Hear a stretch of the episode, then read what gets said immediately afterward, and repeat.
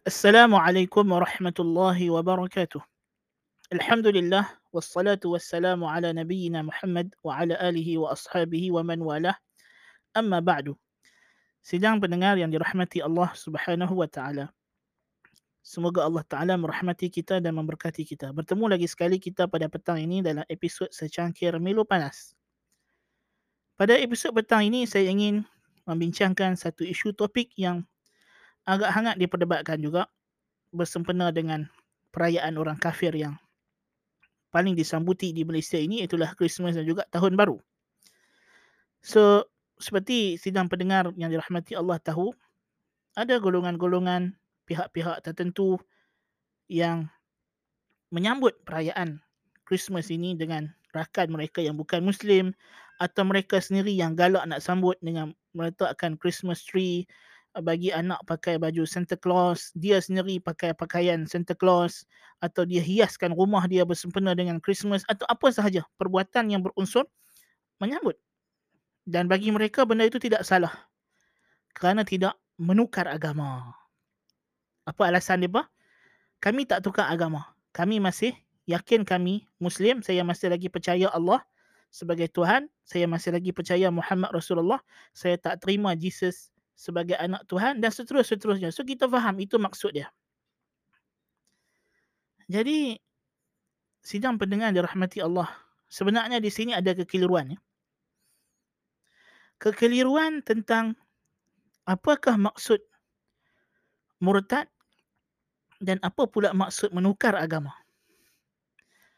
Sebenarnya murtad seperti kata para fuqaha, para ulama ialah qat'u man tasihhu at-talaq qat'u man yasihhu minhu at-talaq al-islam biqawlin أو نية أو فعل أو شك أو عزم أو استهزاء صريح iaitulah memutuskan keislaman seseorang yang sah daripada talak iaitulah orang yang mukallaf yang uh, yang berakil yang akal baligh yang berakal yang baligh melakukan dengan kerelaan sendiri dalam keadaan dia ingat perkara-perkara yang menghentikan keislamannya sama ada dengan perkataan, niat atau perbuatan. Niat di sini maksudnya i'tiqad ataupun azam, keazaman untuk dia meninggal ke Islam, na'udzubillah min zalik atau secara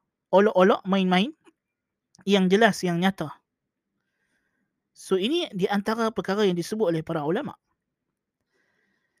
Dan menukar agama, menukar agama adalah salah satu bentuk murtad. Tetapi murtad itu sendiri bukan menukar agama. Murtad itu sendiri tidak terhad, tidak terbatas kepada menukar agama. Boleh jadi ada orang dia murtad. Maksudnya Islamnya telah terbatal. Islamnya tidak valid. Walaupun dia tidak beriktikad dengan agama yang baru. Tetapi di sisi Allah Ta'ala Islamnya sudah tidak sah. Seperti mana orang yang salat kemudian terbatal wuduknya atau dia buat perkara yang membatalkan solatnya. Dia mungkin tidak berpindah daripada solat. Dia mungkin ingat dia masih dalam solat. Dia meneruskan solatnya. Tapi dia tak perasan rupanya seluar dia koyak dengan koyakan yang besar menampakkan auratnya atau di kakinya ada najis yang dia tak sedap. Ha, kan? Atau lain-lain perbuatan yang dia buat yang sebenarnya telah membatalkan solatnya, dia tak perasan kan jadi uh, untuk mengatakan keislaman seseorang itu terbatal adalah berbeza dengan isu menukar agama menukar agama salah satu bentuk bagaimana seseorang itu boleh menyebabkan Islamnya terbatal. Tetapi Islam tidak hanya terbatal dengan menukar agama. Sebab itulah para ulama menyebut riddah murtad itu ada riddah yang sarihah yang jelas iaitu menukar agama ataupun satu lagi riddah khafiyah yang tidak jelas dengan dia melakukan perkara-perkara yang membatalkan keislamannya walaupun dia sendiri tidak menganggap dirinya telah menukar agama. So inilah yang kita kena faham tuan-tuan dan puan-puan sidang pendengar dirahmati Allah Subhanahu wa taala. Sebagaimana iman itu terdiri daripada i'tiqad, ucapan, mengucap dua kalimah syahadah, dan juga amalan hati dan amalan anggota badan. Dengan terbatalnya mana-mana komposisi iman, maka terbatallah iman. Kerana iman dia ada komposisi yang mesti ada serentak. Yang mesti ada serentak. Yang pertama, kita mesti ada i'tiqad. Yakni hati kita mesti percaya dan membenarkan bahawa Allah lah sahaja Tuhan yang berhak disembah. Tidak ada yang berhak disembah kecuali dia. Dan kita yakin bahawa Muhammad SAW adalah Rasulullah yang terakhir. Yang wajib ditaati segala suruhannya. Dibenarkan segala perkhabarannya. Dijauhi segala larangannya. Ini yang kita kena percaya dalam hati kita. Tetapi tidak cukup sekadar percaya dalam hati. Dia mesti dizahirkan dengan lisan. Dengan menyebut Ashhadu an la ilaha illallah wa ashhadu anna muhammadar rasulullah. Dan tidak cukup dengan sekadar ucapan lisan. Dia mesti ada amalan. Yang pertama amalan hati. Dia mesti cintakan Tuhan yang dia telah akui. Inilah sembahannya. Dia mesti takut kepada Tuhan ini. Dia mesti mengharap dan tawakal kepada Tuhan ini dia mesti cinta kepada Rasulullah ini dia mesti menghormati Rasul ini dia mesti yakin dengan kebenaran yang dibawa oleh Rasul ini dan menghormati ajarannya dan sunnahnya. Yang mana perasaan hati ini akan mendorong, akan menatijahkan amalan anggota badannya. Iaitu dia inqiyad. Dia akan menuruti apa yang Tuhan ini suruh, apa yang diarahkan oleh Nabi SAW. Maka dia akan menegakkan salat, menunaikan zakat, berpuasa di bulan Ramadan, pergi haji bagi yang berkemampuan yang kita sebut sebagai rukun rukun Islam yang yang yang yang yang mesti dilaksanakan oleh seorang muslim. Dan kalau dia dah percaya tidak ada Tuhan yang berhak disembah kecuali Allah, dia tidak akan menyembah selain Allah. Dia akan meninggalkan segala sembahan yang disembah oleh manusia. Selain daripada Allah Azza wa Jal. Dan kalau dia percaya bahawa hanya agama Nabi Muhammad sallallahu alaihi wasallam sahaja agama yang hak, yang sahih, yang benar dan semua ajaran yang lain adalah batil, maka dia akan menolak untuk beramal dengan ajaran agama lain dan dia tidak akan mengiktiraf keabsahan apa-apa ajaran selain daripada ajaran yang dibawa oleh Nabi kita Muhammad sallallahu alaihi wasallam. Maka sebab itulah di antara syarat untuk sahnya dua kalimah syahadah ialah al-mahabbah mahabbatu tilka al-kalimah wa mahabbatu ahliha. Mencintai kalimah tersebut dan ahlinya. Mestilah dia mencintai makna kalimah la ilaha illallah muhammadur rasulullah dan tuntutan-tuntutan kalimah ini dan meredainya dan mengakui bahawa dia terikat dengan tuntutan kalimah ini dan kelazimannya adalah al-bughd lima yudadduha waliman adaha maksudnya waliman adaha bagi sesiapa memusuhi membenci sesiapa yang apa sahaja yang berlawanan dengan tuntutan kalimah ini dan membenci orang yang al-muadi lah yang memusuhi kalimah tersebut yakni orang musyrikin orang kafir dia mesti ada al-bara'ah dia mesti melepaskan dirinya daripada orang kafir dengan makna dia tidak mengiktiraf apa jua agama dalam alam ini sebagai agama yang sahih kecuali Islam sahaja. Kecuali agama syariat yang dibawa oleh Muhammad Rasulullah sallallahu alaihi wasallam. Maka ini di antara syarat untuk sahnya Islam. Yang jika dia melakukan perkara yang berlawanan dengan syarat ini, maka Islamnya akan terhenti. Islamnya akan terbatal.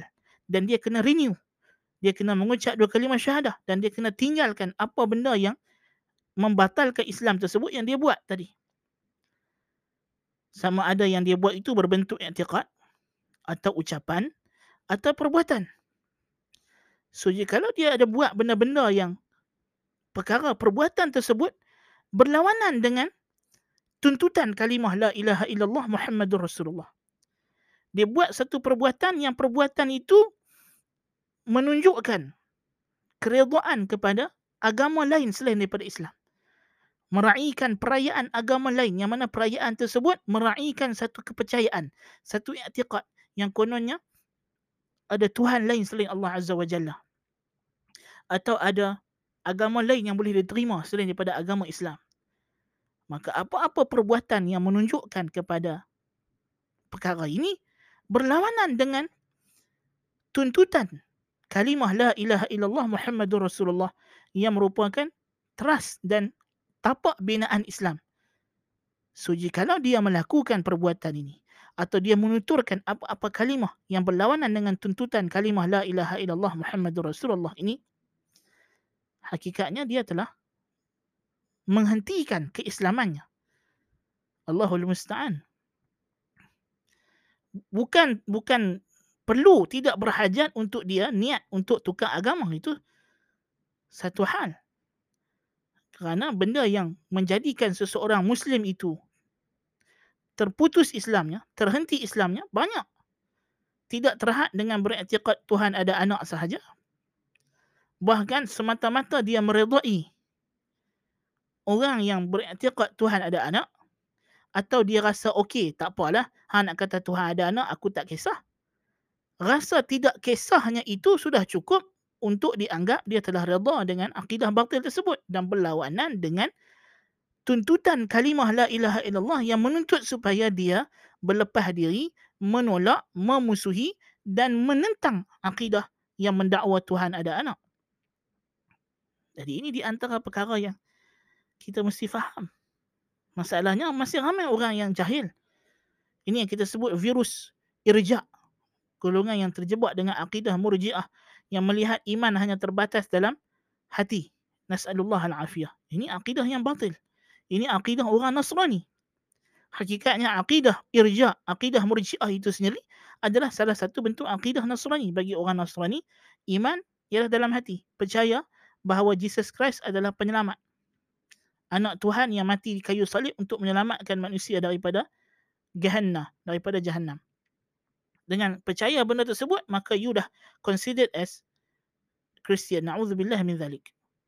Dan bagi mereka kalau orang tu tak boleh nak beramal dengan ajaran Kristian tak ada masalah. Yang penting you percaya benda dalam hati selesai. Islam tak macam itu. Islam tak cukup dengan you percaya dalam hati. Islam nak you percaya kemudian dia nak you cakap dengan mulut you you bagi tahu orang you ikrar la ilaha illallah muhammadur rasulullah dan dia nak you zahirkan apa yang you sebut dengan mulut tadi dengan perbuatan, dengan tingkah laku, dengan tindak tanduk. Jadi inilah komposisi iman yang mesti ada pada diri seorang Muslim. Jadi ini benda yang kita kena faham. Benda yang mesti masyarakat Muslim di Malaysia difahamkan berkenaan dengannya. Jangan sampai kita terjebak ke dalam virus irja, virus murjiah, fahaman murjiah yang memang telah merosakkan banyak akidah orang Islam. Allahul Musta'an. Maka ini kekeliruan yang saya nak sidang pendengar yang dirahmati Allah sekalian faham dan kita clearkan minda kita. Dan tentulah untuk sidang pendengar dirahmati Allah memahami perkara ini dengan lebih mendalam, perlu untuk tuan-tuan dan perempuan mengikuti kelas-kelas pengajian yang begitu banyak tersedia sekarang ini. Apatah lagi dengan sekarang kita di zaman apa nama apa nama setelah datangnya COVID-19 ini kelas-kelas secara dalam talian ini uh, bercambah dengan begitu banyak alhamdulillah ha? begitu mudah untuk diakses bahkan sebelum ini pun tidak ada kelas-kelas yang dibuat melainkan direkod dirakam ha? untuk mencari ilmu bukanlah benda yang sukar pada zaman sekarang maka sidang pendengar dirahmati Allah mesti mesti memberi masa kepada ilmu. Ilmu bukan benda yang kita boleh buat untuk mengisi masa lapang. Kita perlu kosongkan masa kita untuk ilmu. Ilmu mesti diberi prioriti dalam masa kita. Kalau tidak begitu, kita tak akan dapat hidayah daripada Allah Azza wa Jalla. Hidayah Allah datang dengan ilmu dan amal. Bimbingan Allah hanya kita akan perolehi setelah kita mengetahui apa yang Tuhan nak, kemudian kita buat apa yang dia suruh. Ketika itu Tuhan akan bimbing kita ke jalan-jalan yang lain yang diredai insya-Allah taala. So ini tuan-tuan dan puan-puan sedang pendengar dirahmati Allah taala kena cakna, kena peka. Ha? Kerana ini berkaitan dengan asas akidah kita. Apa makna Islam? Apa makna tauhid? Apa dia syirik? Apa dia makna iman? Ini benda-benda yang kita mesti faham yang tidak ada orang Islam boleh jahil. Kerana ini adalah teras Islam. Konsep Islam tu sendiri.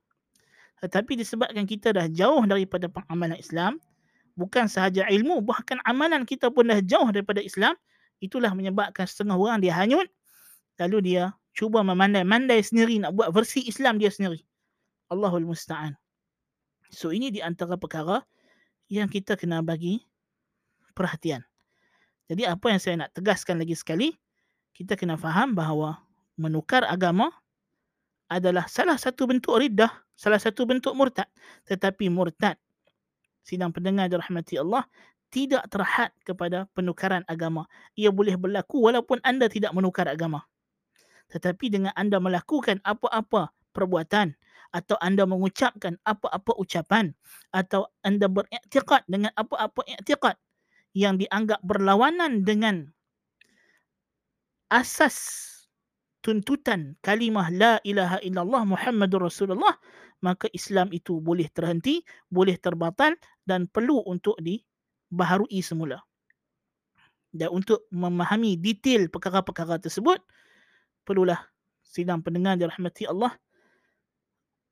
memberikan ruang ilmu untuk berada dalam jadual harian kita dalam jadual kehidupan kita.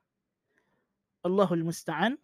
Mudah-mudahan komentar ringkas saya terhadap isu ini membuka satu ufuk pengetahuan yang baru kepada sidang pendengar untuk lebih bersemangat mencari dan menuntut ilmu agama Allah dan membetulkan Islam kita ini insyaallah taala قلت لكم ما سمعتم سبحانك اللهم وبحمدك أشهد أن لا إله إلا أنت أستغفرك وأتوب إليك وصلى الله على نبينا محمد والسلام عليكم ورحمة الله وبركاته.